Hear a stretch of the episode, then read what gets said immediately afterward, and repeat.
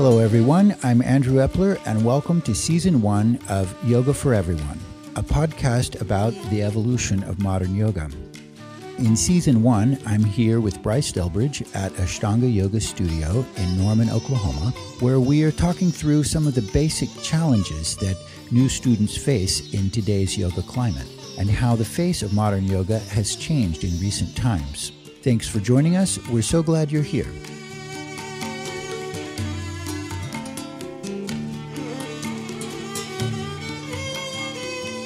So today's subject is where do we go with yoga? Where do you go from there? Let's just say you you're into yoga and you're somehow relating to yourself as a yoga person. And um, wh- what do you do with that? Like where where does where does all that lead? So, Bryce, how's your enlightenment coming? Have you got it yet? No, not yet. Still working on it. Oh, I'm so disappointed. Well, what about you? So serene. How's your How's your enlightenment? I'm I'm just completely devastated and disappointed in all this. I I, I want my money back. I, I've been doing Sorry. yoga for all No- these no years. refunds. and I, I want a refund. I should have taken up golf. you get enlightened from golf? Yeah, maybe. I don't know. I mean, you never know. You never know. No, I'm not sorry. I'm very grateful for yoga. Um, developing a personal practice is where you go. You, you know, people do yoga and they they say that they do yoga and, and they're a yoga person. They own a yoga mat. They own lots of yoga clothes, and they they will tell you that they do yoga. But what they're really saying is that sometimes on Tuesday evening and once in a while on Thursday morning and sometimes on Sunday and every once in a while they will do a, a, a little bit of yoga at home. But they're talking about attending yoga classes at yoga studios. And um, I'm glad that they do because I have a yoga studio and I really appreciate it when people come to my yoga studio and attend my classes. But for me, the biggest compliment that anyone can really pay is when they decide that they like yoga enough to do it on their own and to develop a personal practice. So that really thins out the students, not because they're uh, home doing their personal practice, but because they don't want to hear that and they, they, they will run away. Um, but there is a Sanskrit formula, very ancient idea, kala, desha, and abhyasa. This uh, doing something at the same time, in the same place, every day, habitually, is, is what that's referring to. Mm-hmm. And that is the sort of classical definition of a practice mm-hmm. versus a hobby Yeah. or, or uh, some extracurricular activity. You know, you can say, well, it's Friday night. Should we go to yoga? Well, we could go to a movie and go out to eat, or we could go to yoga and then go out to eat, or you know, it's like is yoga an expendable income kind of an activity, mm-hmm. or is it a lifestyle, or perhaps something quite important? So, even if it would be five or ten minutes every day, I think that that goes a very long way uh, uh, towards getting into some of the more internal benefits that yoga has to offer. Yeah, with with classes, it's like uh, it's a great thing to go to and learn new techniques and new methods. But if that's if your sole practice is relying on going to a studio and working with the same teacher day in and day out, what are you going to do when you're traveling? What are you going to do when your teacher's not there? What are you going to do when you're when they're sick or or when they're traveling? It's like if your whole practice is relying on somebody else, it's not a bad thing, but there's only so far that you can go and there's only so many benefits that you're going to reap.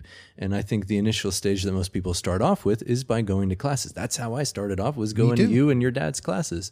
And that was great, but at a certain point it's like if I wanted to feel better more of the time, I had to start doing anything that I could remember from that class on my own mat so that my whole day was better and I didn't have to just wait until the evening to get uh, some good feelings. I could start my day by like moving around and breathing, and then the whole day just this goes way better. Um, but that doesn't really happen if we're only relying on the studio for our only means to feeling better.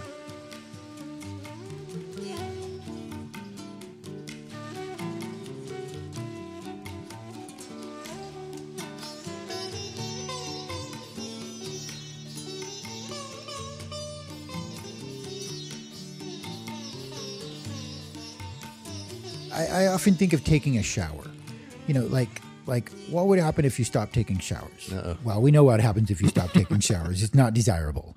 You don't like that.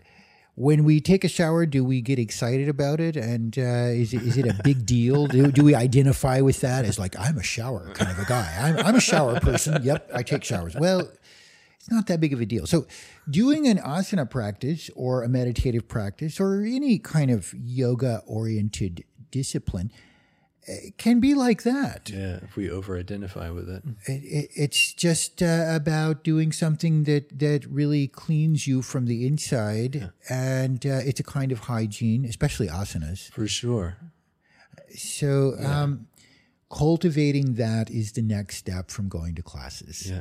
And you know, once you've learned enough, and and you know, it's true that even now, like we always have better classes, better practices when we're together with a group of people. Sure. It's different. It's More such a energy. wonderful dynamic, and and you know, one of my best things is is just to to practice together with uh, some of my longtime students.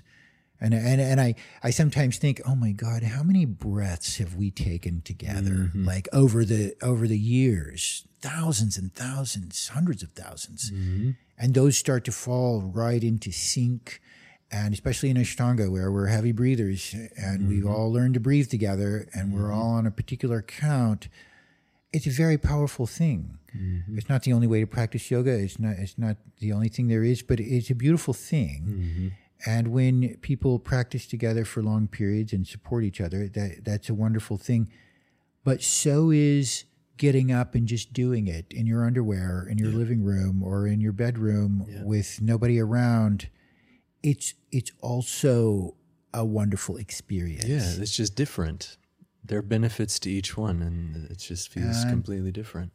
And then, you know, over identifying with yoga, we we kind of touched on that in, in, in earlier podcasts, but one of the things that stops taking yoga forward is when we alienate our friends and family with it. And, and I, I think that that has to be looked at. You know, we go marching into grandmother's kitchen, announce that we're a vegetarian. no, we're not eating your food. No, your your your kitchen is actually dirty because it has meat in it, and I'm my, my spiritual vibration is too high, and I don't harm animals anymore. well, who's more important, that turkey or your grandmother? And maybe you're the turkey. And um, you know, I, I I'm vegetarian and have been for thirty odd years, thirty five years, and and so it, it's not that I'm advocating that people eat meat, but I'm advocating that we practice yoga in a way that brings us closer to other people and breaks down the barriers rather than puts up a wall Yeah, well said. and um, you, you know if if other people are out of shape or or they're they're not disciplined or they're heavier than you are or whatever nobody is more acutely aware of that than they are. Hmm. And and even the slightest flicker of arrogance or or judgment hmm. from someone who's who's ac- actively practicing can be so painful for for the other person who doesn't uh, you know and we don't often see that. Yeah, and even turn them even farther away from yoga or Yeah. going to a studio because their naive, arrogant family member was like shoving it down their throat. I'm, I'm a yoga guy. I eat yoga food. I listen to yoga music. I wear yoga clothes. And anything that's not yoga is just lame. I'm so over it. I'm above that. My spiritual vibration has risen to the level. Of spiritual materialism. Absolutely.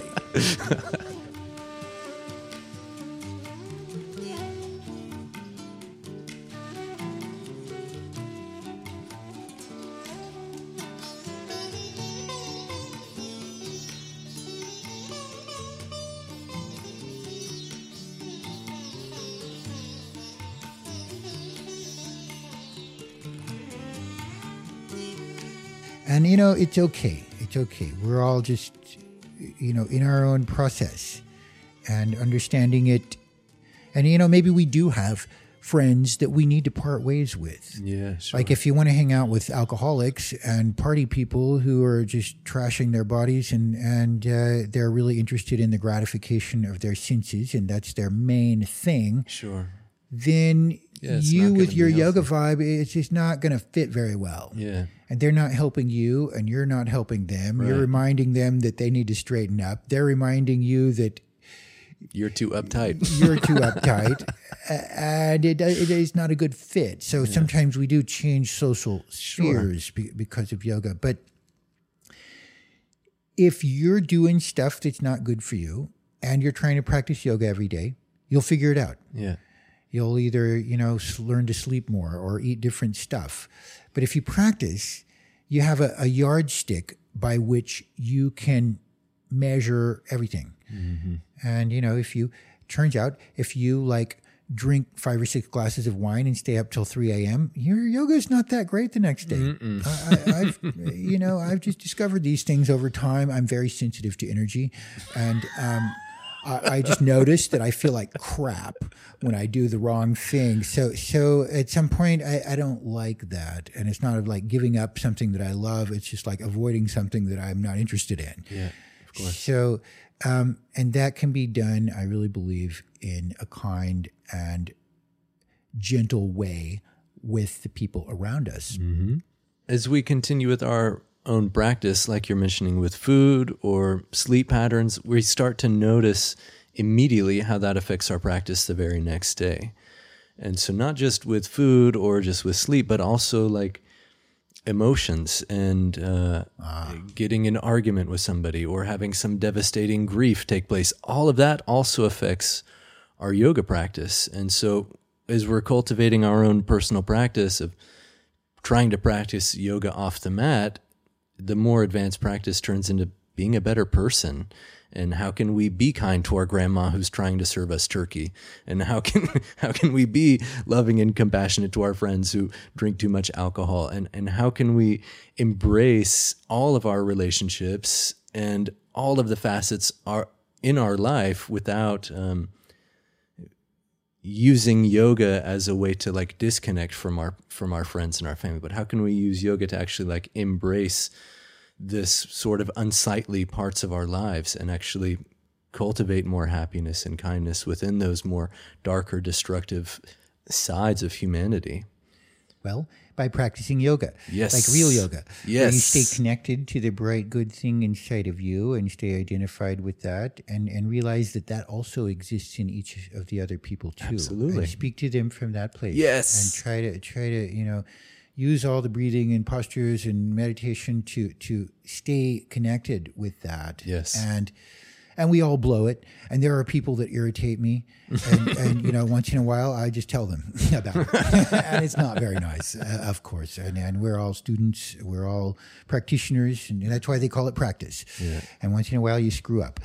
But ideally, creating a, a, an expanding, evolving, sustainable, appropriate practice that actually opens us up and enables us to become closer to other people. Yeah. To actually take care of other people. How are we going to take care of other people if we don't take care of ourselves? yeah we can't if if your kids are yelling and and your partner's complaining at you and you're worried about money and you're just suffering in life with the stuff that, that we all deal with and you're identified with that and you don't have any tools to to like go inside and get still of course you're not going to help other people that much.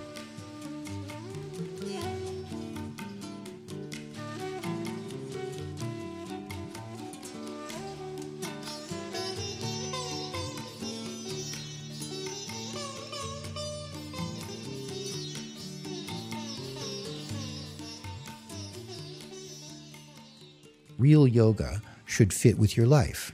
So if that means 15 minutes of asana practice and trying to be more patient with your children and your coworkers and your partner and the people around you, then that's advanced yoga that's super good.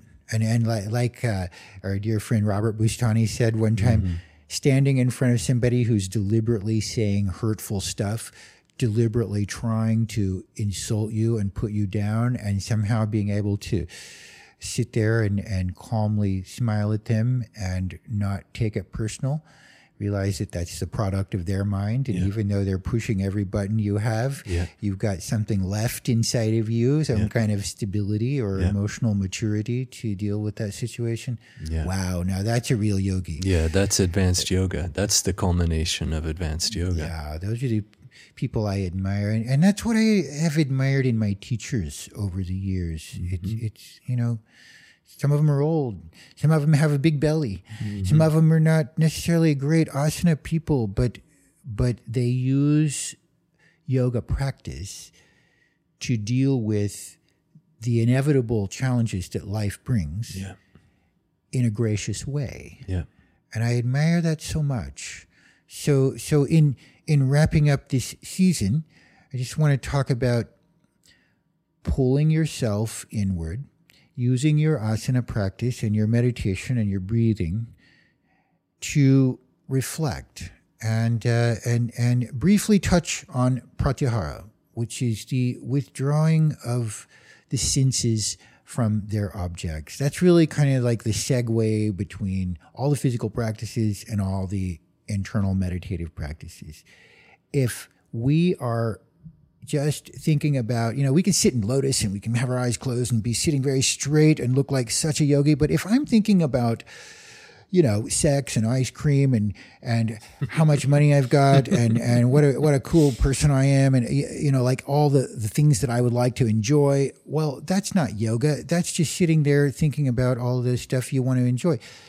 Actually, pratyahara is the kind of cutoff point where a person becomes more interested in the internal mental spaces that they can arrive at and go into the concentration. And and and like when when you've had enough of fulfilling your senses then something else arises.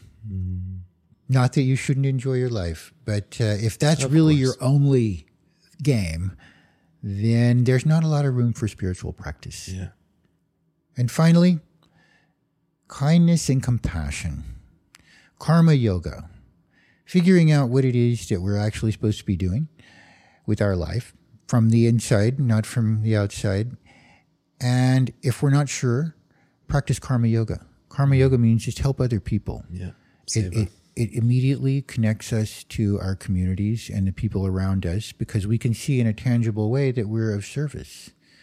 So when we're of service, we don't feel alone. We don't mm-hmm. feel isolated, and we, we actually can feel the support Yeah. and love of our community. yeah, it takes our minds off our own problems when we're focusing on helping other people with theirs.